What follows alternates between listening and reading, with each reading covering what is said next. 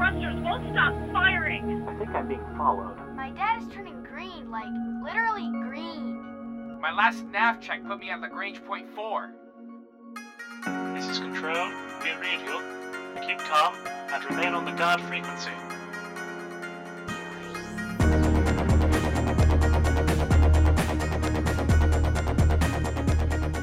Citizens, captains, and commanders, you're tuned to the guard frequency. And as all good pilots know, when you're out in the deep black, you want to keep one ear on the guard. This is episode 110 of the Best Damn Space Sim podcast ever and was recorded on Friday, March the 4th and made available for download Tuesday, March 8th over at guardfrequency.com. I'm Tony. I'm Lennon. And I'm Jeff. Well, what have we got this week, Jeff? Well, in this week's Squawk Box, we bring you a roundup of all sciencey happenings out there in science land. And on the flight deck, we see what news from your favorite space sims has landed as we cover the latest patch from Star Citizen as 2.2 goes live, including the bounty system, and news of delay on Elite Dangerous 2.1 update, The Engineers. Next, Lennon gathers mine and Tony's thoughts on procedural generation, and then we bring you an interview with Mike Kulas and Luke Schneider of Revival Games, the masterminds behind the newest member of the Descentish family, Overload. This week we strap Shiv into the SimPod to review Dangerous, a space sim on Android. Really, we're covering this? And finally, we tune in the feedback loop and let you join in on the conversation. Well, that takes care of the housekeeping, so let's get on to the show and see what's coming through the squawk box. Any of you boys see a carrier around here? Uh, everything's under control. Situation normal. Cryptor, Cryptor, Cryptor, this is Tony saying welcome to the Squawk Box, everyone. Little bit of a news roundup for you guys this week. First up, New Horizons continues to stream data back to Earth from its July 2015 flyby. Because of the large amounts of data involved and the extreme distances, the probe has sent back only about half of the images it's captured so far. And just like the local news here on Earth, the halfway point of the broadcast is your local weather forecast for the Pluto area. Temperatures will be extremely cold and very, very, very partly cloudy. Scientists are scrutinizing several images which appear to show the presence of nitrogen clouds in Pluto's thin atmosphere. This semi official quasi announcement has stirred up a spot of bother or two, naturally. First, if a cloud casts no shadow because there's no sunlight, is it actually a haze? And if it has an atmosphere and clouds, can we please call it a planet again? Film at 11. Next up, literally hours before we recorded, SpaceX delivered another satellite payload via its Falcon 9 Heavy rocket into a high Earth orbit.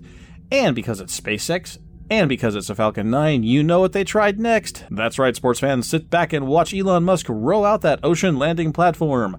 Low on fuel, screaming in way hot from high altitude orbital insertion, it comes down to this dramatic moment when.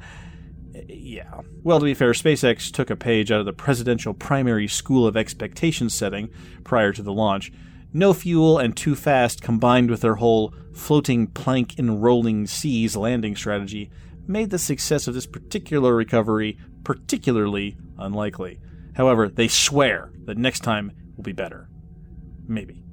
And finally, the Orion Space Launch System is taking shape one stage at a time. Starting literally at the top, the Launch Abort System was successfully ground tested by manufacturer Orbital ATK. The rocket tower, which rises above the crew capsule as it sits on the launch pad, is designed to pull the crew of the rocket away from the lower stages in the event of a critical failure. It's like a big spiky ejection seat. The rest of the rockets being assembled in Florida, Mississippi, Louisiana, and many other swamps across the country. The next test flight for Orion is scheduled in late 2018. So SpaceX exploded another rocket when they were trying to catch it again. Yeah. Yeah. Know, par for the course. And this time, uh, like you said, the floating plank is that the problem? Do we need just like a big, I don't know, like baseball mitt floating in the middle of the sea? I, I think so. Could we just catch the rocket rather than trying to land it? Yeah, you know.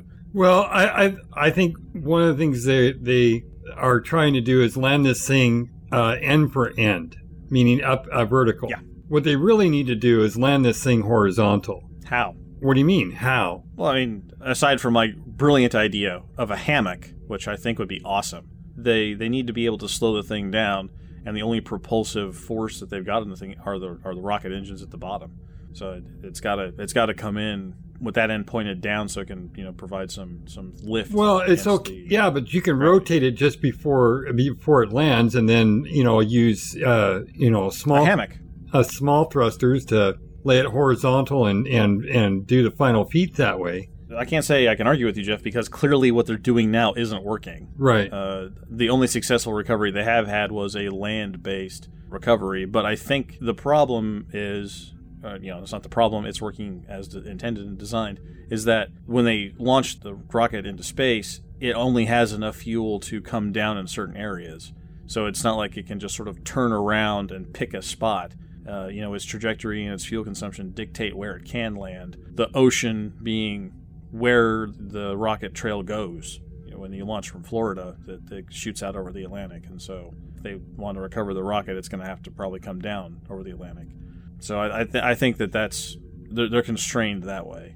But I'm uh, the more I say it out loud, the more I like it, and it's not just because I like the sound of my own voice, although that does count in. But uh, but I think I think giant floating hammock. I think that might be a thing. Mini hammock? It could tip over, like you said, like you said, Jeff, and, and, and fire a couple other little rockets and just go pshoo, and take a nap. So it's, it's kind of like a, a net based catcher's mitt. Yeah, Yeah.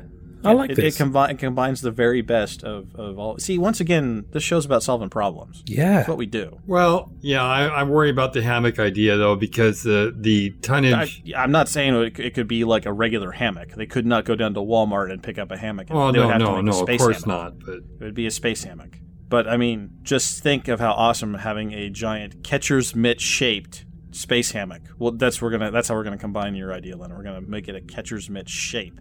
You know, the maximum catching surface area possible. This would effectively be a football goal, though, wouldn't it? Or a soccer goal, if that's what you're. that's what we're into. With- yeah, with the net I mean, at the well, back, okay, you know. yeah. We yes. How about that? that? Okay, we could so we could make a catcher's mitt shaped soccer goal sized. You know, big soccer goal. I mean, like huge soccer goal, like Like the size of a soccer pitch. like si- a soccer pitch. Yes, a soccer pitch size soccer goal, catcher's mitt shaped hammock floating in the middle of the ocean, designed to catch it horizontally. Yes. That is the we best of it. Everything.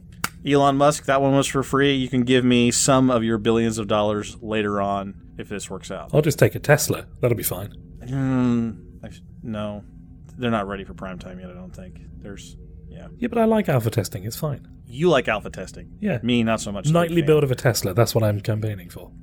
That that could be fun. Um, uh, you know, I still remember the reports from a couple of years ago where one like caught on fire and stuff. It just keeps you warm in the winter. That's all that is. Overzealous heating. If I lived in Minnesota, Yeah.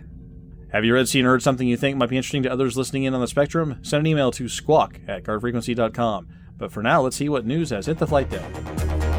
Speed 175, Port Bay, hands on approach, checker screen, call the ball. Don't get technical with me. Our Star Citizen crowdfunding update for March 5th, 2016 109,555,000, up about 450,000. 1.294 million registered accounts, up about 5,000. And 938,000 ships in the UEE fleet, up about 3,000. And speaking of Star Citizen, if you enjoy the nitty gritty daily build coding level of PC gaming, then this has been a really good week for you over at CIG. After iterating their way all the way up through 2.2.0.k and possibly even asking their linguists to have a new alphabet ready just in case, 2.2.0 has been released to the live Star Citizen Alpha server. They knocked out the bugs fast and furious, but they warn users with modified CFG files that this can cause issues with quantum travel, and that using the Revel and York holotable is still inviting disaster. Rumours that the holotable issues are persisting because the developers want an excuse to design a better system should probably be ignored because, well, apparently, we the fans started those rumours. This release of Star Citizen also includes the first iteration of the bounty system. Previously, those rays that were floating out there in space were just an excuse for a quick jaunt with your quantum drive, but now they have a purpose as they define what is termed as monitored space. Any hostile actions taken against another player in monitored space will result in your wanted level increasing by 1 and once your wanted level hits 5, your name will appear on the most wanted list and broadcast to every pilot in the verse who will be able to try and take you out and claim the bounty on your head for their very own. But what if you need to take hostile action against another player for, you know, legitimate liberation of cargo and or personal belongings? Well, now you can fly to the comm arrays and get out of your ship EVA across and disable them, reducing the effective area of monitored space. However, be careful, as if you get caught doing so, you're going to see an increase in your wanted level. Each increase in your wanted level will add 30 seconds to your spawn timer, but if you hit wanted level 5 and are taken out, you will be kicked from the server. Note this is just for testing, as currently the consequences for breaking every law are somewhat limited in the alpha and will not be how it functions in the live system. To reduce your wanted level, you just need to go into hiding. Going a full 10 minutes without committing a crime will reduce your wanted level by 1. As always, full patch notes are linked in our show notes. For those unwilling or simply, you know, perhaps unable to play the alpha code, there's still a plethora of posts to sate your technical appetites. Mark Abent digs into issues with client tracers and multiplayer on a new Bug Smashers, and there's a reprinted Jump Point article that talks about details of the independent physics grids that allow multi-crew ships to work in the larger universe. Over on 10 for the Chairman, Chris gave us some information about triple monitor setups, network constraints with instance population, and procedural planet generation. Finally, on the more commercial side of things, the Xi'an Scout and Saber are currently on sale for those who have about 150 bucks to unload, and backers who pledged prior to the 53 million level should now have a J-Span Cryo-Star cooler component for their ships. Ooh. I got one. Yeah, I got one too. Jeff probably has six. Yeah. I haven't been in. I don't know. Well, you probably have six because you're a golden ticket holder. Yeah, right. Well, that and a dollar would buy you all, all, all hell of a lot. Yeah, all the free milk at Starbucks you can you can get. Yeah, right. The the two percent milk they put on the bar thing. you won't even get a coffee at Starbucks for a dollar. So somebody taunted me to see if I would rant about the um, the wanted system, and I'm not gonna. It's still an alpha. It's this they're, they're Okay. testing it right. There's not a lot they can do with penalty wise in a you know on an alpha server. They can't take away your money because there's no economy yet. You know they can't uh, impound your ship because you can just go reboot and get another one. You know they can't uh, deny you landing access at platforms because there's only one. So I mean, yeah, this this is a this is they're just like I said. I think they're just testing out the reputation backbone for mission generation purposes and, and, and unlocks like we discussed last week. So Well, it's alpha. We're not going to have a lot of space drama. I mean, it really, that's what it gets down to is, you know, someone ganking somebody else and, you know, the, the little in game chat lights up and, you know, everybody's going, oh, let's get so and so. yeah, it's like seven year olds at the pool. Right. Yeah, but like you were saying, I think this is a very good way of testing the system, especially when there aren't many consequences. And if it is just a case of sitting through a loading screen to get back in with a fresh wanted level, I don't think that's actually too much of a penalty. If, like you were saying, you know, they had an economy and they had a, a much more expensive universe, then maybe booting you from the server would possibly be a, a bit too extreme. But considering it's an alpha, I think that that's the closest thing that they can get really to putting you in jail, as it were. I do also like the um, the five star wanted system, which is uh, what what is the word we use? An homage, I think, to the Grand Theft Auto style of wanted levels. Well, you know, even if it was beta and so, I mean, it's anything but release or, or, you know, public, public play, you know. It's still a system you tested. It needs its testing. Uh, we got to find, am I going to get a wanted level for protecting myself, for example, or is there a, a shoot first mechanism? You know, whatever is going on with it, it has to be fully tested and fleshed out. I would like to see them put in a some sort of active thing you can do to reduce your wanted level. Whether it's I don't know a search and rescue mission, maybe, huh? Huh? Uh. You know, something that would you know number one, it would test the ratchet down function, right? This one's just a timer. You know, it's a wait 10 minutes, your wanted level goes down. Be logged into the game for 10 minutes. We decrease your reputation with the wanted faction. Let's call it that. You know, however you Yeah. want to call the, the mechanic. But I think they do need to throw something in there that is an active thing that they can do to test that de escalation side of it. So 2.2.0 Q, uh, you know, six patches from now or whatever. Yeah, let's see a let's see an active de-escalation uh, mechanic in there. But but it's, it's good. Uh, I, the real test, of course, will be when they actually start putting the economy together in there. Uh, but it's good to see additional backbone pieces getting getting rolled out. Yeah, and I think that this is a, a good level of steady progress. Um, and again, they're almost back to the nightly builds. In fact, there was a couple of times when they were publishing like two patches in a day. So that's like uh, I don't know day and night builds. I don't really know what more I could ask for there. Well, I mean that that's the global infrastructure, right? They can hand off between UK and and uh, US and Germany. yeah, you've got you've got a point. There's always a nightly build somewhere. That's right. It's five o'clock somewhere, Yeah, and so someone's always drinking and spilling beer on the server at some point in the globe. yeah. there's so much I want to. I would love to test. I, I really would love to get my Cutlass Red in there and start testing search and rescue. I really would. I'm so excited about doing it. It's Yeah. just like Okay. Yeah, I know. I I think I don't think it would be that hard to do either. Well, no, actually, I take that back. I don't know that they've got the re- a way to recover pilots yet. uh, You know, modeled in the game. It would have to be one of those fly up to a guy and, and hit the use button. I know. Uh, that's, you know, that all that stuff's got to be worked out. Yeah, but you know, I mean, it- you could still you could still do that. I mean, again, the purpose would be to test the reputation system, not necessarily to test a, a functioning search and rescue system. That could come later, but you know, get the get the mechanic of the de-escalation in there, and in a you know in a fictionally appropriate way. You know, rescuing a downed pilot, I think, would buy you some grace from the local authorities. I know that you're the one who normally puts the legal spin on it, but so this is effectively like a space version of community service. You know, Yeah. you've been caught doing a crime. You- You're not going to get sent to prison for it, but you might have to, I don't know, whitewash a few walls or something, or pick up the litter in the park, that kind yes, of thing. yeah, exactly. The the highway litter patrol. you know, Yeah. here- here's your here's your red jacket and your plastic bag. Uh, have at it. Yeah. Is anybody gonna be buying the uh, Scout or the Saber this time around? Probably not. Um, the uh, uh, mainly, uh, as as I've said countless times, the freelancer was the ship that I want, and I've got that now. I do like the saber. I like the look of it. It's very clean, and it, it really does feel to me more like a fighter jet than even the Hornet. And I, I know that the Hornet's got the the legacy, but the saber just kind of I don't know. There's something about the shape of it that just makes me think of, of the sort of Top Gun style fighter planes, and it's probably something that I'm definitely going to work towards once I'm in the actual game, but probably not something I'm going to cough up money for beforehand.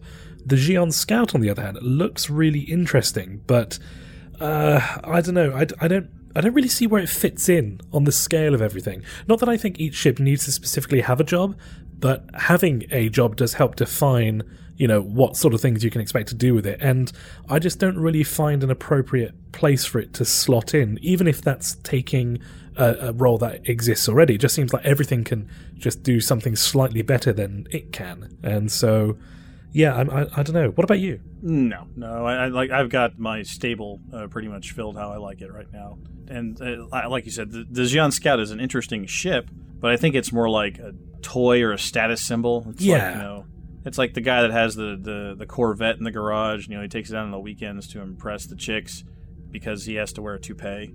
You know, that's like you know, this, it's two pay compensation. Your midlife crisis kind of ship. Yeah, yeah, yeah, yeah.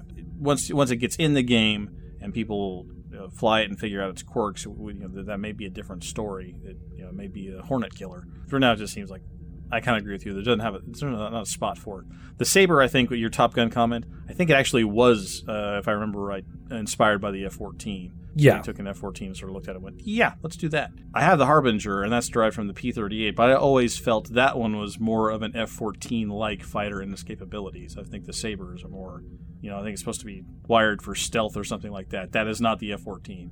The F-14 had, like, a humongous radar in the front that would scream, here I am coming to kill you, to everything within hundreds of miles, and was big and fast and loud, and that's the Vanguard. But the look of the F-14 was, uh, I think, that's in the Saber. What about you, Jeff? I have a, an Avenger, and I have a Gladius, and I have a, a, a, a Super Hornet. I'm trying not to be combat heavy because we're not a combat organization. Um, we're, you know, search and rescue. So I, I think my stable is is kind of full right now, and um, really I want to be gainfully employed for a lot longer than three weeks before I No. yeah, Yeah. yeah, before I spend any money on on ships that that are you know ships. What are your thoughts on the uh, Xi'an Scout? It's kind of uh, ugly. I saw the video, the animation video, and I I thought that was all cool, but uh, you know it's you know I can take it out. So as long as I can take it out, that's that's all I care about. Knock off one engine at a time, right? Yeah.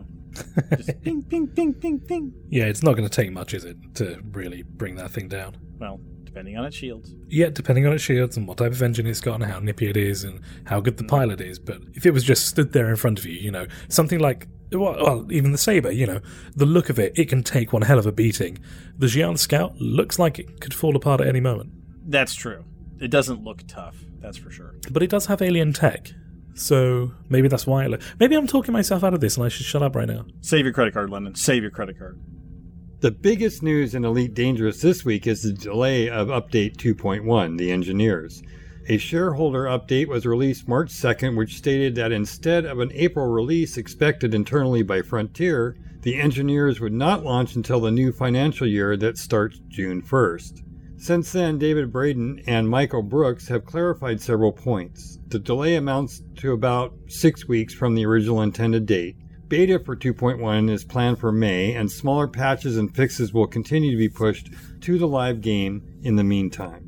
Elite's dev update returned this week, bringing us information on consequences and rewards for the mission system update coming with the engineers in June. Not only will the new missions better communicate how success or failure will affect your relationship with whatever minor faction you're working for, but they'll also let you know how your efforts affect the influence that faction in the galactic simulation. Consequences may also be more immediate in some cases, such as attacking authority vessels, with a response described as sharper. Finally, rewards will not only be balanced better with difficulty and your standing with a faction, but also will expand to include materials for crafting, commodities, and even salvage only items, with some new mission specific items being added in the update. Some missions may lead you to caches of supplies or other treasures as well. Finally, a long sought after feature has been confirmed as coming with 2.1. To quote the dev update, commanders will be able to bookmark locations on the galaxy map and system map, bookmarking things like star systems, planets, asteroid belts, starports, outposts, surface ports, and settlements. It's about damn time. Yeah, seriously, here. it took them long enough to get around to that one. Here, here. That Mm. was a huge drawback. I mean, yeah, it was good for your immersion that you have to go. Now, what planet was I on that had that great port that sold those weapons at a discount and had that Hazres zone? What was the name of that place? You know, that's like real life. Like, where did I get drunk that one time and hit my head and, and get arrested and all that? Oh, good times. Good times. You know, don't make it hard for me. I want to go back to that spot and have fun. I don't need to, you know, fish around in my bad memory to figure out where I was when I got blown up or whatever. Don't go there. So I, this is a great feature. Glad to see they're finally putting in. Sad that it's not going to be until June. Yeah, it is a little way off, but I, I think the fact that it's even coming is a good thing. so, uh, like, Yeah. again, how they missed it the first time round, I really don't know because if you look at pretty much any MMO or RPG style game, um, you can usually always write like little notes on your map, which is you know effectively Yeah. the same as bookmarks. So. It just seems as something as fundamental as like a friends list. You know, that why would that not be in there from the beginning? Well, I, I just hope the bookmarking system will have room for a lot of notes because I remember uh, Eve, you know, the uh, you could bookmark uh, locations and stuff, but it was just a set of coordinates and and uh, waypoints or whatever. Uh, it it's like you got this long list and you go, what the heck did I have that for? Yeah, what was special about that spot? Yeah. You know? If, it's, if it's six months later, you might not remember why you put that on your or why you bookmarked that spot. Let me gather your thoughts on this, gentleman. Is eh, do is that left hand menu getting crowded with all the different things that that's doing, your navigation and all that kind of stuff? Is that a reason that maybe this is, this bookmarking system has been a long time coming? And then follow up question: Is that because they have designed this thing for console and computer? That they've had to shoehorn so many things into that, that sort of menu driven system? I don't think so. I, I think the left hand menu actually could use more items in it. I think that no matter what kind, even if you were actually flying a spaceship of some kind, you would have to have some type of uh, menu driven console to, you know, go through the different things on your ship. So I don't know what else you would do. Yeah, I'm kind of with Jeff on that. I don't think the left menu is too crowded at all, and there isn't any reason why they couldn't have it on the little. Uh, I don't know what to call it, like the planetary sub menu. You know, when you like click on a planet and then you get the little things that come up to plot a route and uh, to investigate the planet. You know, you could even just have a little star by the side of that there to be able to bookmark it, make it quite simple. Do I think that they're probably having to do all this because of the consoles and the yeah? Uh, I, obviously, with the console, you're limited to the number of inputs that you can have. Namely, you know, most people will want to play it with a control pad. So you have to be able to map all the functions to probably about, you know, 25 buttons and no more. Whereas obviously on a keyboard, you've got 105 keys minimum that you can usually pick from to be able to do these sorts of things, as well as having the mouse to be able to pull out extra menus and so forth. So, yeah, it probably is done that way. But again, there's no reason why they couldn't have multiple menus on the left, you know, slide out each one individually rather than having a permanent bar with lots of icons on it if you're trying to reduce the clutter. Well, you know, in a modern in modern fighters, they all have multifunction displays. You know, you, you, you see you know, the glass cockpit situation where you have two or three small monitors, and the modern, more modern ones, one big one. You know, that's that are configurable, um, and they have buttons on the side to change what information is up there. So, Well, I don't know, Tony. I tell you, you should pick up a copy of Falcon 4.0. And that's a true, true flight simulator. And those multifunction, I mean, if you got to know all the buttons and knobs and. Uh, right, they're not marked. It doesn't say at the top, you know, navigation. Right. It, it doesn't say that. You know, you have to know that the, the third button is for navigation. Now they may have a, something on the screen down below it that changes as you hit the button, but you know, it's it, yeah, it's it's th- this is where where the sim gets in the way of the gameplay uh, if they try to do it too much like you know quote real life. They have to be able to work it on a gamepad. It's got to be able to work on a gamepad in order for it to, to for it to work. So that's that. Those are those trade offs that they've got to make. Well, and also uh, the delay to June first is that a problem for you guys? Is that I mean, I think typically our answer is that take the time you need to get it right. But that's that's an, uh, it was a long wait till April. Now it's an even longer wait. You know, it's quite interesting that, uh, you know, they're making the delay. But however, you know, I haven't played in a while simply because it's been so not much to do anything except just going hunting and everything. But, uh, And it's been less stable too. oh, really? I have, like I said, I For haven't- me, yeah. I've had more crashes in the last month or two than I have in the entire year I've been playing. The only time I noticed it really happening was when a Cobra. It's like something about the sound files of the Cobra or the Oh, interesting. yeah, yeah. That was the only reliable trigger. It was like the game would like freeze, and then it would go, and it would freeze, and then it would go, and if, it did that a dozen times. Then finally, it just locked up. I mean, it's like a, one time it was actually a, a reboot. Like it wasn't even a crash to desktop. It was just my computer shut down and rebooted itself. So that was uh, that was, and that's been happening more. So I was glad to see that they're committing to still some doing some smaller updates in the meantime. Because the first thing that I saw was that we're not really patching the game until June. I'm like, what? No, no, no, no, no. But maybe they've backed off that stance since then because it has not been stable. Yeah, that's obviously for the major patch, though. Um, I would have Additional features. Yeah, yeah. When I when I first read this, I, I was kind of along the lines of what they said there, which you know they're not bringing the main patch out to June, but there's no reason why that means that they can't iterate on smaller patches. Also, I think that the delay will be a good thing because again, it's better to have it done than in several pieces, and this update is not just bringing like one new item, it's affecting loads of little systems because obviously you've got the engineers, which means it's got to be, they've got like the crafting system which is being introduced, but the everything to do with the minor factions is having to be put in, all the things to do with the loot tables to be able to find the crafting. You know, there's, there are a lot of things that will be affected by the introduction of this system. So the fact that it's coming in June, I think that's going to be okay. And honestly, it's not that far to wait. And, you know, to the best of my knowledge, is pretty much the only major delay that Elite has really suffered from. There have been like minor ones, but this is the first one where it's been a good few weeks. Yeah, and and prior large feature rollouts have not always been wonderful. Yeah. wings, wings. The wings are terrible when they first came out. So yeah, taking the extra time is not that big of a deal. I'm just, I hope they do continue to iterate on the small bug fixes, quality of life type stuff. They don't hold that back because there are cracks there that were not there previously, and so hopefully they can iron those out before they add a bunch of features in on top of it. I do too. I, you know, the news wasn't bleak or anything. I, you know, I, I know they're trying to adhere to a schedule. That you know, they promise these these expansions on a timely manner. But I, think you said it before, Tony. As long as it's done well, it, it is a production game. So I think that maybe that uh, the longer time is necessary. Maybe they're going to stuff it full. I, I don't know. We're only hearing some of the stuff that it, it, that's in there already. So. But now it's time for news we didn't use.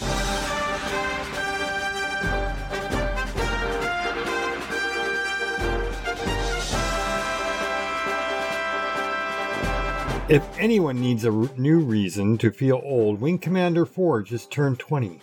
No Man's Sky is now available for pre-order. Check out a Steam client near you. Infinity Battlescape's developer access build has been released, giving backers their first taste of this hotly anticipated title. And Star Citizen's monthly update for February has been released. Check it out over at the Roberts Space Industries website.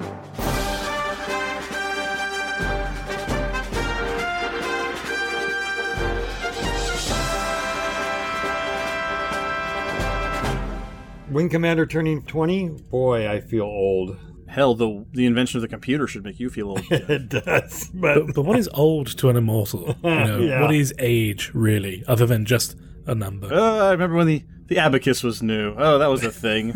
Yeah, if you thought you had to wait for June until a patch for that, wait till you see the patch for the abacus. That thing took years. uh, the, the move from stone to wood pieces, that was huge. Oh, it caused a lot of trouble. Well, our debates have been so successful that the UN is considering using them to establish peace in the Middle East. So, whilst we're riding high on the international success, Gentlemen, your mission, should you choose to accept it, is to debate for us procedural generation. I will give you each 30 seconds to present your case and then a further 30 seconds to reply. As a result of a coin flip, Tony, you're up first, and Jeff, you're up second. So, Tony, tell me, what is so bad about procedural generation? Like, and procedural generation is a little bit of a cop out. You're designing a game. You're designing an environment for people to go play in. You are the game master. You know, you should be giving people an experience, not an algorithm in which they can eh, maybe experience something, maybe not. Er- It narrows the scope of possibilities when you leave it up to a formula to decide what's possible, not your imagination. Okay, Jeff? Tony, you ignorant slut. Don't you understand that procedural generation is the next greatest thing in simming? I mean, think about it. There's no more load screens. There's no more instance transitions. There's, you know, that are common in all other games. You get to move from space all the way down to planet side without ever having to take a break. It, it is groundbreaking as far as space sims go. Go, Tony. Jeff, but what do you find when you get down there? If you have a procedural generation system, what you're going to find is the same old vanilla whatever every single time. You might find variations from here to there, but you're constrained by the formula, not constrained by the developer's imagination of what you're going to find while you're there. It's a quantity versus quality argument, and I think it. Uh, I don't think it comes down on the right side of that. Tony, you ignorant slut. I think that you're missing the whole idea of, of the procedural generation. I, it, it's a process in which you you seamlessly move from one instance to another, and what happens once you get down into that instance should always be changing. I haven't seen anything yet that suggested that things were going to remain the same. It's like going sky side to planet side and, and maybe experiencing weather or you know fog or something that that would should always be changing on that. And nobody i haven't seen anything yet that says that i can't or won't happen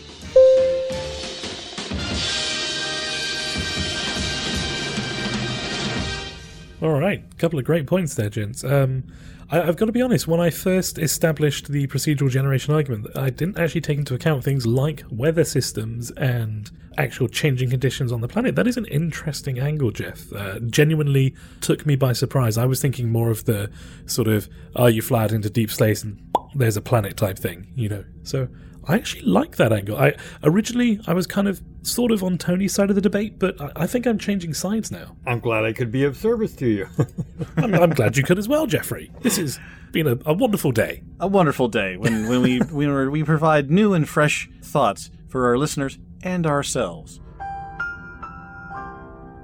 are we all clear on what what this really is i mean was my understanding of it different than your understanding of it Well, I think you focused on a different aspect of it, but you know, procedural generation is where you take a seed for a mathematical algorithm, and that algorithm takes the seed and generates an environment based on a mathematical calculation. Here's mountains, here's oceans, here's plants, here's an atmosphere. Uh, that's and that's the wrinkle that you brought in. It does enable those sorts of seamless transitions because you're not waiting for files to load Right. in a pre-rendered sort of environment. Right. The computer just generates it on the fly, and so it's, it becomes part of the calculation of the game. So you were focusing on a, on an aspect of it that I was not focusing on, but it's it's a valid point. Yeah, completely valid. It makes that possible where pre-rendering an entire planetary environment with textures and, and geometry just could it doesn't it couldn't happen. Right. Well, you're still going to. Okay, let me take the example of Nyx. Okay, you're flying into Nyx. Nyx has a certain set layout, certain rocky Right. outcroppings, and and it's you know in a area that's you know uh, been modeled uh, by the uh, graphic designers and whatnot. Mhm. The idea is that coming in for a landing with Nyx, and I'm exiting space and going for a planetary landing. Instead of that loading screen coming up when I reach a certain altitude or a certain, like kind of like we do in right now in Elite Dangerous, it transitions you to starting that landing. Now, because most of that area is fixed or uh, and modeled, certain things can happen. You can have if if the, if Nyx had an atmosphere or something, the model's not going to change, but the things around it might, uh, like you know, have an, Right. have an atmosphere or or uh, be rainy or uh, whatever, and that and that I think brings in some really good gameplay. You might be buffeted with strong winds, I, or so you know, Sure. you know that kind of stuff. Yeah, we just do the debate part just for the heck of it. But Right. I mean, the that's like the best of both worlds, right? Like Right. where you procedurally generate the planet as a whole and the environmental variables, and let that be controlled by the model and the algorithm. But you also handcraft an experience for the players. But when you get out there into the quote universe, you know, the bulk of that will be procedurally generated. And the argument kind of goes, well, kind of what you're doing then is you're making everything sort of vanilla. You know, you have the volcano planets, and they're going to behave within this narrow set of parameters. And you've got the ice planets, and they're all going to be kind of the same. And you've got the Earth like planets, which don't have any colonies or landing spaces in them, but they're all going to be sort of the same. You know, it's it's a it's a variety of monotony. Is that kind of that argument? Is that because you're not sculpting and handcrafting and making decisions about the game environments, you're letting the computer do that for you. You're going to have a lot of carbon copy stuff going on. Yeah, there'll be little niggly, little tiny differences here and there, but I, I, oh, guys, I found another volcano planet. Yay! Well, I, I think every game is going to do procedural generation a little bit differently. I mean, Elite's not going to do it the same way that Star Citizen, and it's not going to do it the same way as No Man's Sky. No Man's Sky is huge, and I can't see them modeling every single planet that's out there. So I expect Yeah. procedural generation for uh, the effect that it's going to. That is the game. Right. Right. Yeah, they've gone all, they've swung the needle Yeah. all the way over to procedural Right. generation. Whereas in Star Citizen, I see, okay, I, I know Nyx Mining, for example, that's going to have a certain layout, it's going to have a certain function, and it's always going to look the same whenever, I, I mean, same that the, you know, the, the landing pad's always going to be in the same spot. And if I choose to fly around the planet, there might be some procedural generation on the other side or, or Oh, yeah, beyond the, beyond the scope. But that is a fixed asset that is going to be procedurally generated around it. Did I, is that clear? Yeah, yeah, it's the best of both worlds. Right. So they're mixing they're mixing the both of them. They're mixing both, and that's you know putting the needle more in the middle. And I think that's the trickier balance is to say our game is part theme park, part sandbox, and finding that right balance uh, could be kind of tricky. That's where the, the decisions will come in. I think acknowledging that there will be a variety of monotony in some places. You just accept that as part of the design of the game. Uh, it's not all going to be handcrafted. Well, you've heard our thoughts on it, so we want to hear what you guys have to think as we bring you this week's community question. Procedural generation. Is having millions of strange new worlds to explore appealing, or just another reminder that the deep black can get pretty lonely and kind of repetitive? Let us know your thoughts. Send an email to squawk at guardfrequency.com or post over on our show's thread over on our website, guardfrequency.com. Now that we're all caught up with the latest news, let's go talk to Luke and Mike of Revival Productions as we discuss Overload. Authenticate identity with recognition codes immediately. I am a cipher, a cipher wrapped in an enigma, smothered in secret sauce. All right, with me here in the virtual global HQ of Guard Frequency is Mike Kulas, founder, and Luke Schneider, lead designer of Revival Productions. Thanks for joining us, guys. Glad to be here. Nice to see you, or hear you. Mostly hearing. We're, we're, we're typically a radio show, so there'll be a lot of hearing going on. So, what are you guys up to? Probably just hanging out, playing Nintendo, watching your uh, Kickstarter campaign numbers tick up? Well, um, we, we are doing that. Fortunately, after a while, you stop pressing refresh all the time and get back to work. So, uh, but we had a good day today. We uh, uh, we got a ton of backer, ton of added backers. We announced um, a playable demo that's going to go out to all of the backers, and then it's going to go out to the whole wide world. So um, Nice. and uh, so we got a lot of up pledges and a lot of a, a, lot of new pledges out of that. So I guess I reverted a little bit. Instead of working on the demo that's going to be dropping tomorrow, pressing refresh a little bit more often today. that F5 key is is uh, earning its keep today. That's huh? right. So, uh, what uh, what can players expect from the demo? Is it going to be a single level, a character creation screen? What do you got planned? Well, it's actually it's not really a demo because the demo is like a part of the full game, and this is not the full game at all. It's a really a playable teaser, sort of like the PT teaser from Silent Hill. So it's just a, a small portion to give people a, a sense of how the game plays.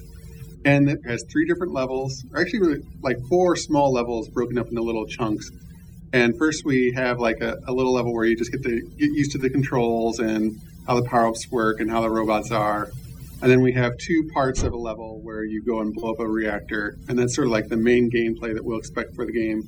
And then we have a challenge mode level where it's just a smaller level, kind of like a multiplayer size level, and you just go around blowing up robots, and they're constantly spawning and attacking you. It's kind of like a, a single player version of a Halo firefight mode, where guys are constantly coming at you, and you're trying to kill as many robots as possible. And it gets really intense. Like when there's five or six robots coming after you at once, like all the robots are pretty tough. So it becomes a, a really cool sort of different experience for the, the player.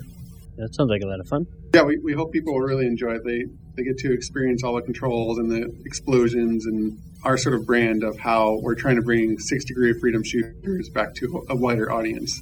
Because there's been some hardcore games that have done really well, like uh, Sublevel Zero and Descent Underground, but they're multi Descent Underground is multiplayer only, and you really only can enjoy that game if you're really good at six degree of freedom shooters. And we want everyone to enjoy six degree of freedom shooters, so that's what we're trying to do with Overload.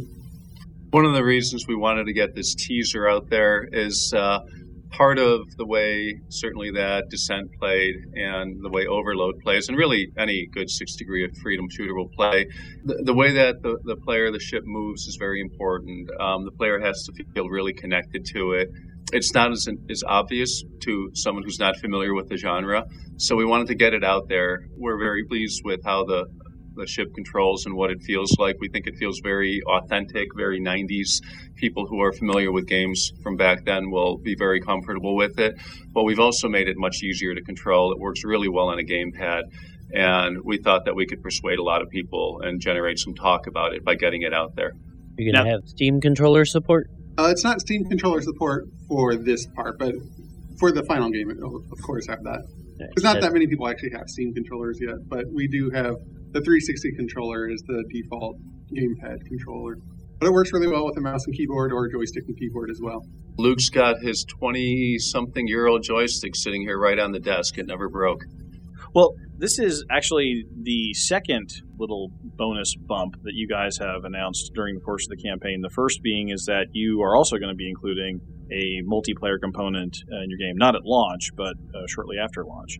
Are you guys finding that those extra little teasers, those add-ons, are giving you those bumps as you move along in the campaign? Yeah, they generate more interest. Well, I was going to say that people can stop asking about are you going to support multiplayer but once we say we're going to support multiplayer, that only opens it up to many, right. many more kinds of questions. So that's a fool's errand. But multiplayer is something that we always wanted to support. Figured we probably would if things were going well, but we didn't want to announce it. We didn't want to disappoint people. So we thought we would just take it off the table and say we'll do it if you know if things whatever you know if it funds if it goes well if um, uh, you know, we'll, we'll, want to think about that later. And that's kind of the way we developed Descent, except we had a publisher finally say, no, if I'm going to give you these advances, I want multiplayer. And they were right. Uh, we didn't want to do it, but they were right. So we, we kind of went the same approach here. It's like, let's get single player really done or close to done. And then we'll think about multiplayer. We'll see how that's going. So we haven't worked on multiplayer yet. We've only barely thought about multiplayer. But yeah, we wanted to get it out there. We had a lot of, it's multiplayer that, with fairly significant uh, extent that kept Descent alive, that kept people playing it for two decades. We wanted to leverage off of that to uh, keep help keep that community together and shift them over to Overload as much as possible. Well, let's talk a little bit of history then, because uh, this is just the newest chapter in your guys' involvement in Six Degree of Freedom development. So, Descent comes out in 1990. Was it four or five? Uh, four was the shareware. Five was the full, full version of Descent One.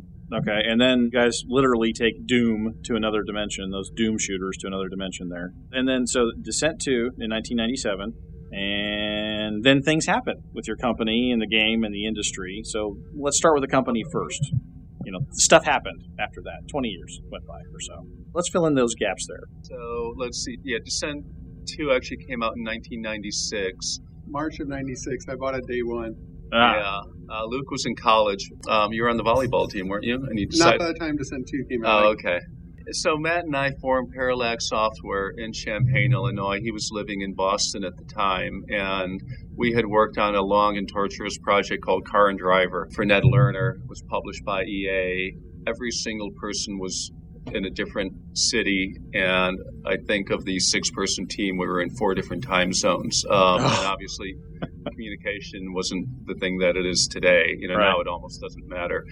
But back then, that was incredibly painful. So we wanted to start a company, make our own game, and uh, we thought we have to be in the same room. So Boston's a lot more expensive than Champaign. Uh, so Matt uh, was kind enough to move here so we could start things. But it was it was quite clear that he didn't want to stay here in Champaign uh, for the rest of his life, and I said no problem, neither do I. But when the time came, it, it just we start. My wife and I started getting dug in deeper. Had a child, had a house, and all. But fortunately, the success of Descent made it economically not a problem to split the company in two. So Matt formed Outrage Entertainment in Ann Arbor, and uh, Parallax still exists to this day as a legal entity. Um, but I, I operated under Volition. Matt operated under Parallax. And then uh, Volition went on to do Free Space, and Dominator Red Faction got acquired by THQ and did Saints Row uh, 1, 2, 3, 4. And, and then I left uh, right about the time 3 was being developed. And Luke's chapter begins at Outrage in 1996, right? 97. Yeah, well, it actually begins when I first played the Descent shareware version. Like, I was a huge fan of Doom and TIE Fighter, and this is like the Right. merging of those two games in a way that I never imagined. So I loved Descent from the moment I first played it, and then I went and bought the full version, and then I found out you can make levels for it, so I downloaded the level editor. I'd never done anything like that before. I made tons of levels for Descent, and then I made I bought Descent 2 the day it came out. I was the first person to discover the final boss was invulnerable on Hotshot. That was a bug I created in a way no one should ever create a bug unless you own the company because you'd get fired. But I decided to make the bosses harder at the very end, and uh, my math was correct, except I was working on 16-bit integers and they overflowed, and uh, it was impossible to kill the boss on Hotshot Insane or just Hotshot Insane. Ace and Insane. Hotshot Ace and Insane, and uh, Luke found it. And uh, and we the, the post still exists in what what is it Google Groups is that where Yeah. they live now yeah All Games Descent lives in Google Groups so uh, Luke's flaming of me I guess uh, is. This is more like a, a general rant at people who said I was crazy for saying the boss was invulnerable. he hated the people who doubted them more than he hated me fortunately That's that's the best kind of job interview. No, no, no, no, sir. I don't hate you. I hate the people that don't believe me that you're wrong. that's right so anyway, after uh, after Descent 2 came out, I kept making levels, and then uh, I made some custom editors for making custom robots. And one of my levels got the attention of Matt Toschlog, and he emailed me and said, "Hey, I like your levels. They're some of the best I've seen in a while." It's like, "Oh, cool. That's great because I'd really love to work there." And he's like, and the next day, Craig Derrick, the producer on Descent 3, emailed me, and he's like, "You should apply for a job," and, and I did. And six months later, I started working at Outrage on Descent 3 as a level designer. And then I worked six years at Outrage, and then six years at Volition, and then I've been independent for about five years, and then I've been working with Matt and Mike at Revival for the last year or so. Even the company went through some transition, shall we say. Uh, the game continued on. What's it like watching your creation soldier on for all these years with mods and the community? It's been um, I don't want to sound maudlin, but it's been kind of inspiring. You know, it we, we went on to other games, and when you work on a game for a while, for, there's a period. There certainly has been for me. The last thing I want to do is see that game again. You know, I heard the Descent One level one music start to play.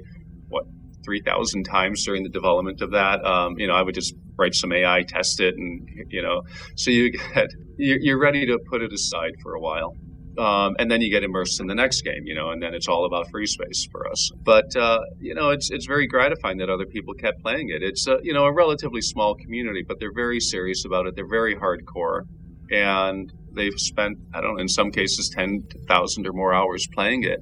That feels good. And Descent was our first game, you know, as an independent company. So it was going to be more special for us anyway. So that people still like our first game. Without that, I don't know that we would have started on Overload. We would have done something. We got the itch and we wanted to get back in the industry, but it might have been different if there wasn't still that core support for it.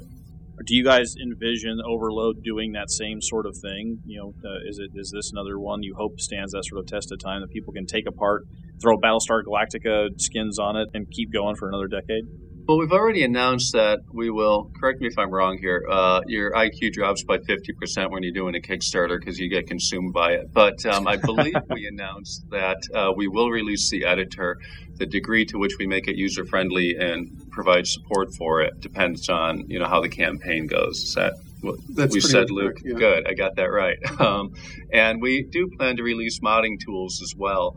One of the things that mattered for both Descent and Free Space, I think, was we also released the source code. And um, we haven't talked about whether we're going to do that yet. In some ways, uh, it's definitely helped us with Overload. The fact that we did that 20 years ago in Descent. You know, if, if someone would have said, you know, this will be, you'll be glad you did this in 20 years, I would have thought, well, that's insane. In 20 years, you know, it's software. People won't even know how to play, you know, find a Mhm. machine to play this anymore. It turned out not to be the case. So 20 years from now, I'm not going to say how old I'll be then, but I don't know anybody that age um, making games, but uh, maybe I, I will.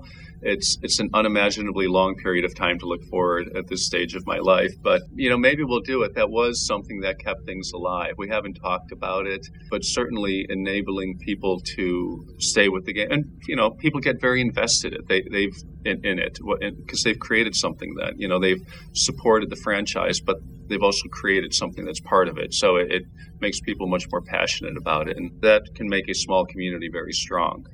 Let's talk for a minute about that idea of investment and creation and, quite frankly, ownership. You know, Descent has a long history. Other IPs maybe have a more tortured corporate past than Descent, but this one is fairly tortured, with rights getting split up amongst different entities and stuff like that. Some of which is in the public hands. You know, some of which was created by modders in the community, some of which was created by you guys, some of which is maybe not created by, but owned by other people. Does that make this project more difficult, or do you think you guys have some special insight in how to go forward thanks to that experience? We certainly have insight, um, and the insight we have here is it's uh, we want to own every single piece that goes into that game, and not license anything to anybody. And one key part of doing that is that you're paying for it yourself, or through something like you know Kickstarter, where you haven't surrendered control in exchange for money. The developer-publisher relationship, certainly in the '90s, and I doubt it's become more friendly, is that the publisher would advance money, but the publisher would retain very strong rights. In the case of Descent, Interplay in perpetuity owns the trademark right. You know, we're making a game in the genre, obviously. We own a lot of most of the copyright, the vast majority of the copyright in the Descent material. So, for example, we could put the Pyro GX in there. We could put, it's not a very character heavy game, but we could put Material Defender and Dravis and things like that in there. So there are things we can do from Descent in Overload, but they're more like big Easter eggs to the extent we would do it because we're really Right. trying to establish a new game here. Yeah. Um, we don't have the Descent brand. We will not be having the Descent brand on it. I, I think that would have helped the Kickstarter, but it also pushes us into a, a clean slate and you know uh, keeping our eyes, our op, whatever, our, our brain open to whatever makes the game the best. Well, let's turn to the industry in general, or the, or the game genre in general. You know, the Six Degree of Freedom game, clearly with you and Descent Underground, it's back. So, why? After being dead for a decade, what do you think brought those things back? Well, I think joysticks are making somewhat of a comeback. I think VR actually works really well with these style of games. And then I think it's also like there was no good reason for them not to really exist, and people are finally realizing that. And for some reason, Descent was the best six degree of freedom shooter made, and then nobody topped it for a while, and then it just sort of died out when all the mount like mice and keyboards became like the standard controls, and nobody tried to make a really good six degree freedom shooter with mouse and keyboard controls. And for some reason, nobody made a console version. So we're trying to tackle all of those things at once. And we're also focusing on single player first because you need people to start playing the game from the beginning and not just jump into multiplayer and just be sort of destroyed by people who've been playing this genre for 20 years. So that's why I think our focus on single player, having the controls work regardless of what kind of control style you like, doing it on consoles, um, all this stuff is really sort of just saying, okay, we really want to bring back as many players as possible, or not even bring them back, but get new players in there. And I think people will really enjoy how the controls are in our playable teaser. And we've been saying a lot that, you know, once people get to play the game, get the feel of this game, they'll understand why Overload is the best six degree freedom shooter. And we're really putting our money where our mouth is right now. And just like, we're just going to put it out there, even though it's not done, it's not totally polished, but we feel like the game will speak for itself when, once people play it. I think another thing that's happening is that Overload, if it sells 100,000 copies, a publisher's not even going to want to think about you for that number of units. But we'll be profitable on that.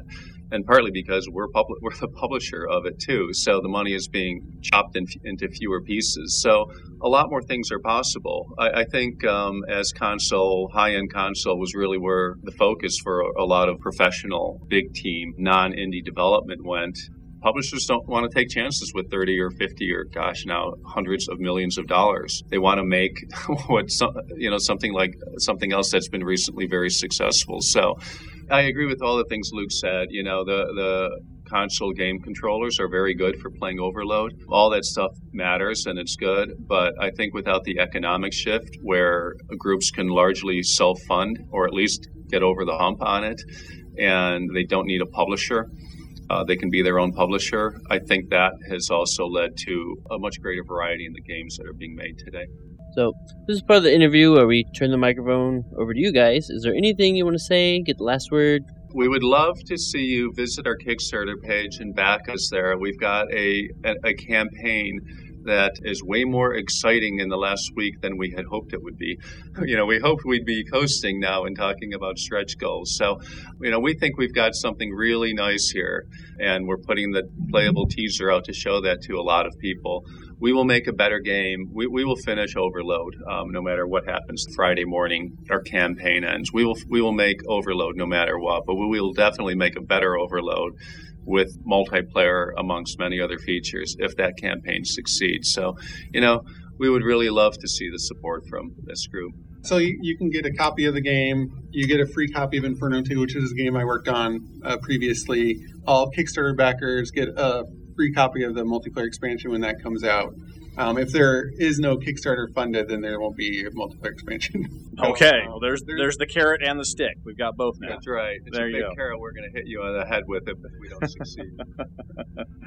I mean, usually the big carrot is the game doesn't exist at all, but for us, it's the the multiplayer won't really exist because we need that a wide audience to really get multiplayer to actually you know be a valid thing to put out because a chicken and egg problem with multiplayer games if you don't have player support or the player count then you can't get people to play it and if you can't get people to play it then you won't have the player count so we really want single player to build up the player count to uh, lead to a multiplayer expansion well that makes sense all right, guys. Thanks again to Mike and Luke over Revival Productions for joining us. Go check out their Kickstarter project Overload before March 11th. Now let's strap Shiv into the sim pod as he reviews Dangerous, a mobile space sim. Roger to bridge. If you need me, I'll be at holodeck 4. Shiv here, stepping into the sim pod to load up something dangerous. Not elite dangerous, mind you. This is something a little bit more hand size. Dangerous is a mobile game for Android, iOS, but it's also on Mac and PC, but I've only tried the Android version. The premise is simple, perhaps unoriginal, but you play as a character so bad his records are erased and his name is turned to Dangerous, and he's tossed into a prison with the key misplaced as far away as possible. The game starts with Dangerous not knowing his past, and he needs to save the galaxy, perhaps, but it's all kind of poked fun at and doesn't seem to take it too seriously. I don't think it's a negative to the game. You may be thinking, a mobile game? Are you sure? I want more to my Space Sims than a mobile game can deliver. I haven't played hours yet, but this game seems to deliver on several staples of the Space Sim combat, trade, mining, transport, and building an empire. Near the start, you can choose a specialty or build it all up from the ground. Naturally, I picked the corporate skills, which lets you run a trading empire with other ships as you go about doing other things like more trading. I'm still getting going, but I've been able to get some credits in my account. The trading system doesn't appear too dynamic. In the sense, I don't think it's like X3 where a station needs goods to produce and supply and demand. But the closer to the supply you are, the cheaper it is, and it sells for more the further away you get. If you gain reputation, you can stop buying from the trade hubs and go right to the suppliers. Combat is made to work well on the mobile platform. You can fly manually, but there are also several autopilot options as well. It works okay. I haven't gotten entirely used to it, and I need to learn to know when I'm outmatched sooner so I can bail. Travel's fairly quick, so you won't sit there draining your battery just going to the next station. There are also safer and more dangerous systems as well, so you can play it safe or risk it. The game didn't seem to cause any large use of battery on my phone. It's a tad small on a 6 inch screen, but I don't have any problems. I have the HD version and everything is pretty crisp. My tablet is a bit long in the tooth, but there's a standard definition version too, which might run better on an older device. The UI has some customizability, so if the buttons need moved, there are some options. Real plus is I can play this in a wedding room, in bed while my wife knits a blanket, or break at work, and it's it's not watered down, it's a pretty solid game. Another highlight to the mobile versions is there's a free version. You're limited on the amount of skill points you can spend, but there's plenty enough to try out the game and see if it's uh, your cup of tea. The mobile price is a bit better than the Steam price by quite a bit, and it doesn't seem like they made a new UI, which is unfortunate. There's also some hate because it's an Elite Dangerous clone, but this was out before ED was announced, so haters gonna hate. But I don't hate this game. In fact, I kinda like it. Be sure to ask the holographic help questions on each screen if you're not sure exactly what's going on. Give Dangerous a try on mobile and see if it's enough to scratch an itch on the go or when you want to lay on the couch and rule space with an iron ledger. Simulant Shiv signing out. Let's tune into the feedback loop and let you in on the conversation. Okay, buddy, what's on your mind? We're all friendlies! So let's just be friendly! Some say his bounty level's over 9,000, and that he's the real reason the engineers is delayed. But all we know is he's called the Shiv, and he'll put together this week's feedback.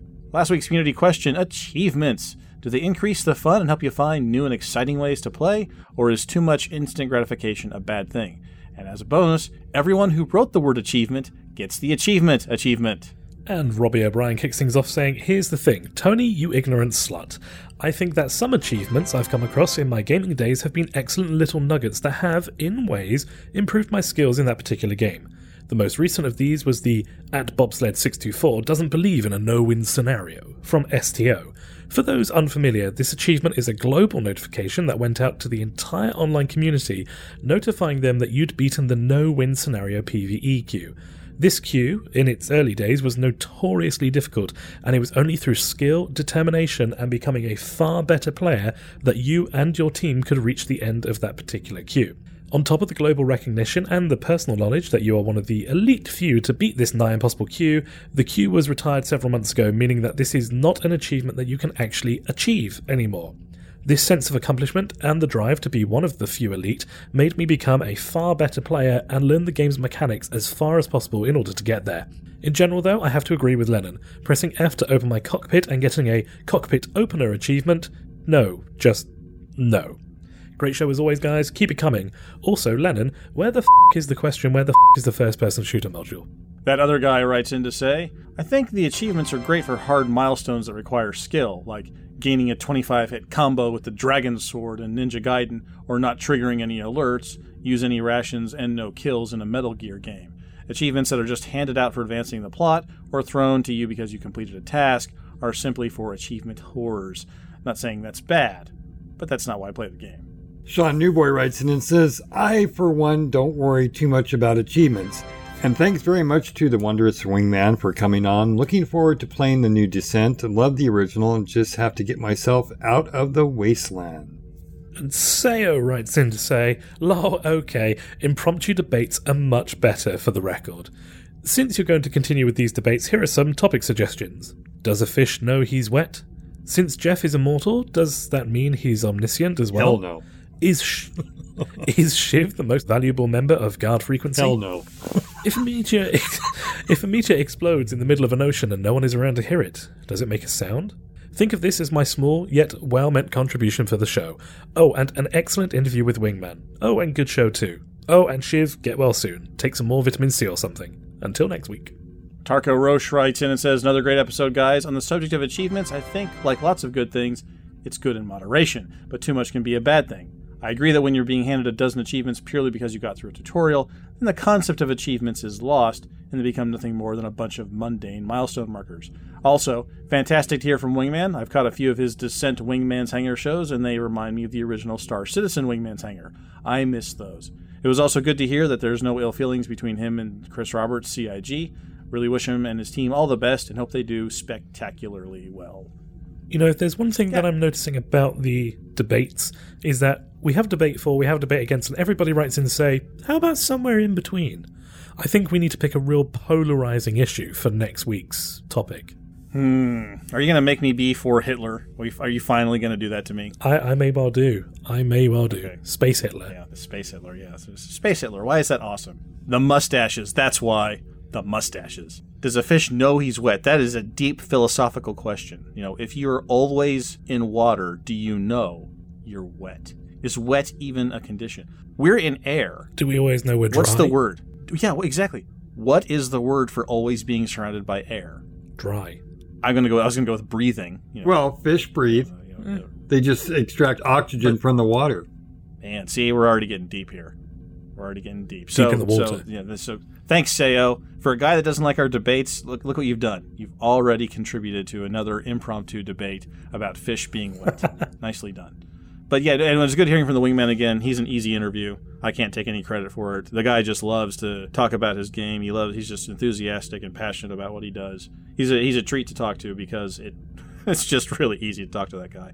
I think honestly that the community have hit the nail on the head with regards to achievement series. That I think that if they are something that you get that is literally an achievement, you know, it's something that you have worked hard towards getting, then by all means award it. If it's just something for completing a tutorial or whatever, then yeah, scrap it.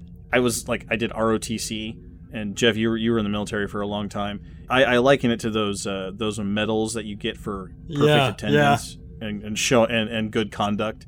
And then there's like the Medal of Honor, right? But it's the same square, the same little rectangle, just a different color with different stripes on it. They're all the same. They're all medals, right? You get to wear them on your uniform, but some just sort of mean more Right. than others. And in general feedback, Krell says, I hear you guys like bad pirate jokes. What did the octogenarian pirate say on his birthday? I am 18. Oh, God. Oh dear.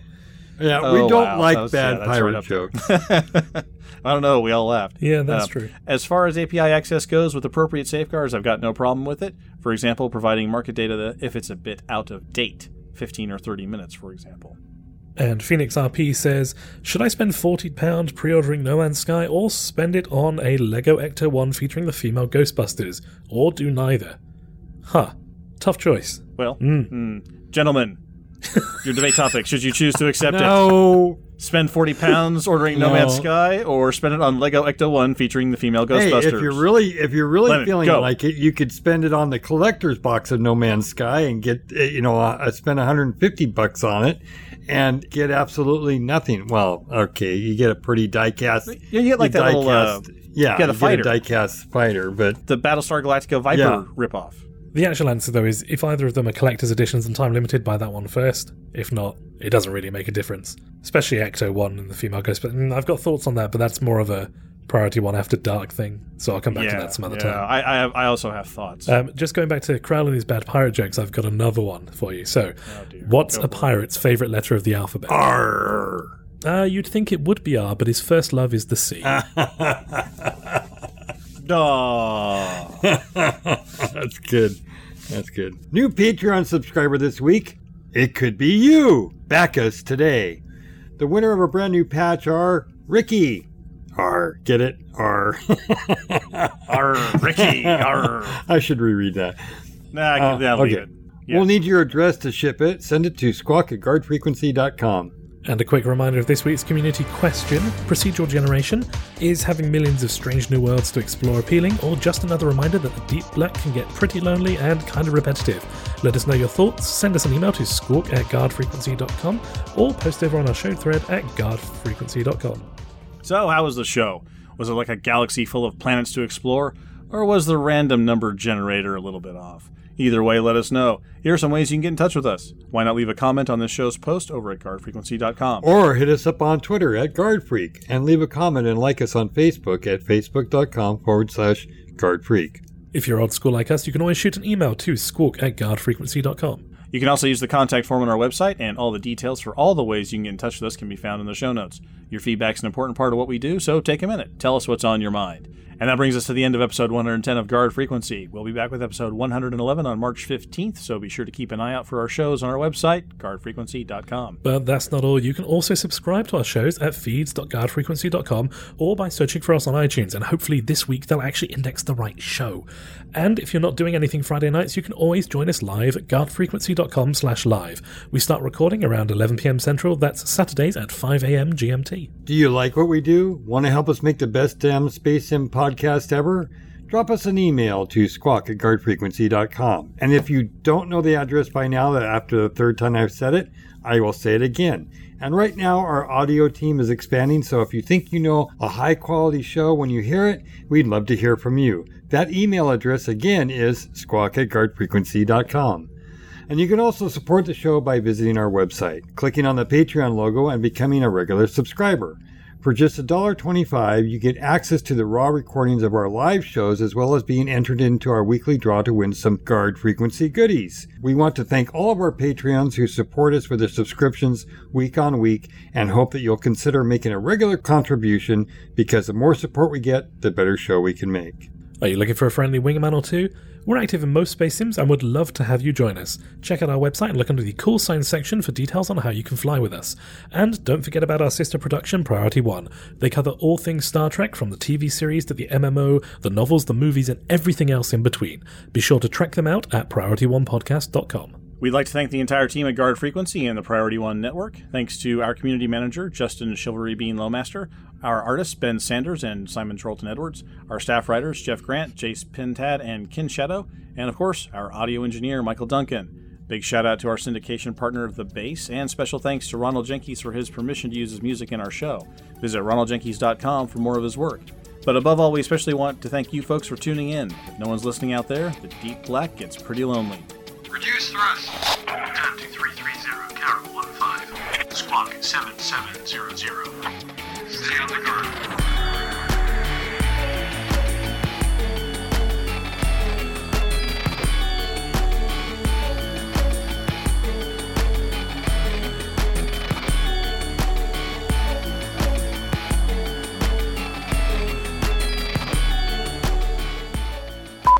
But we're still shunning him this week in favor of something even better an interview with Mike.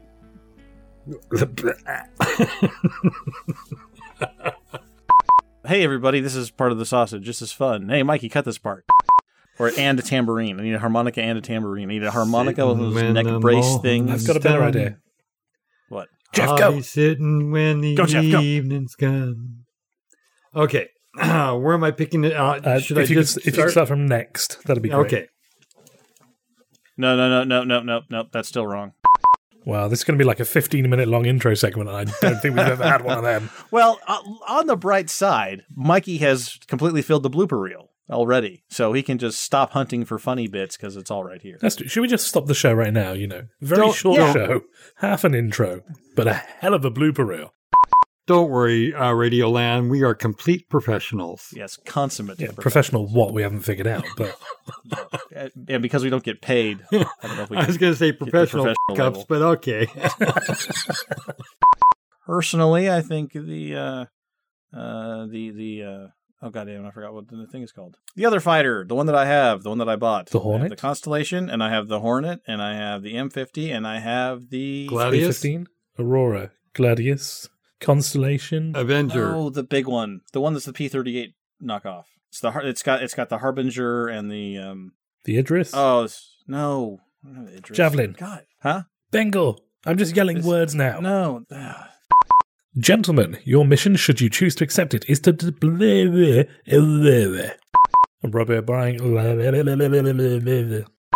Well, Because- this just in. I just got the monthly studio report.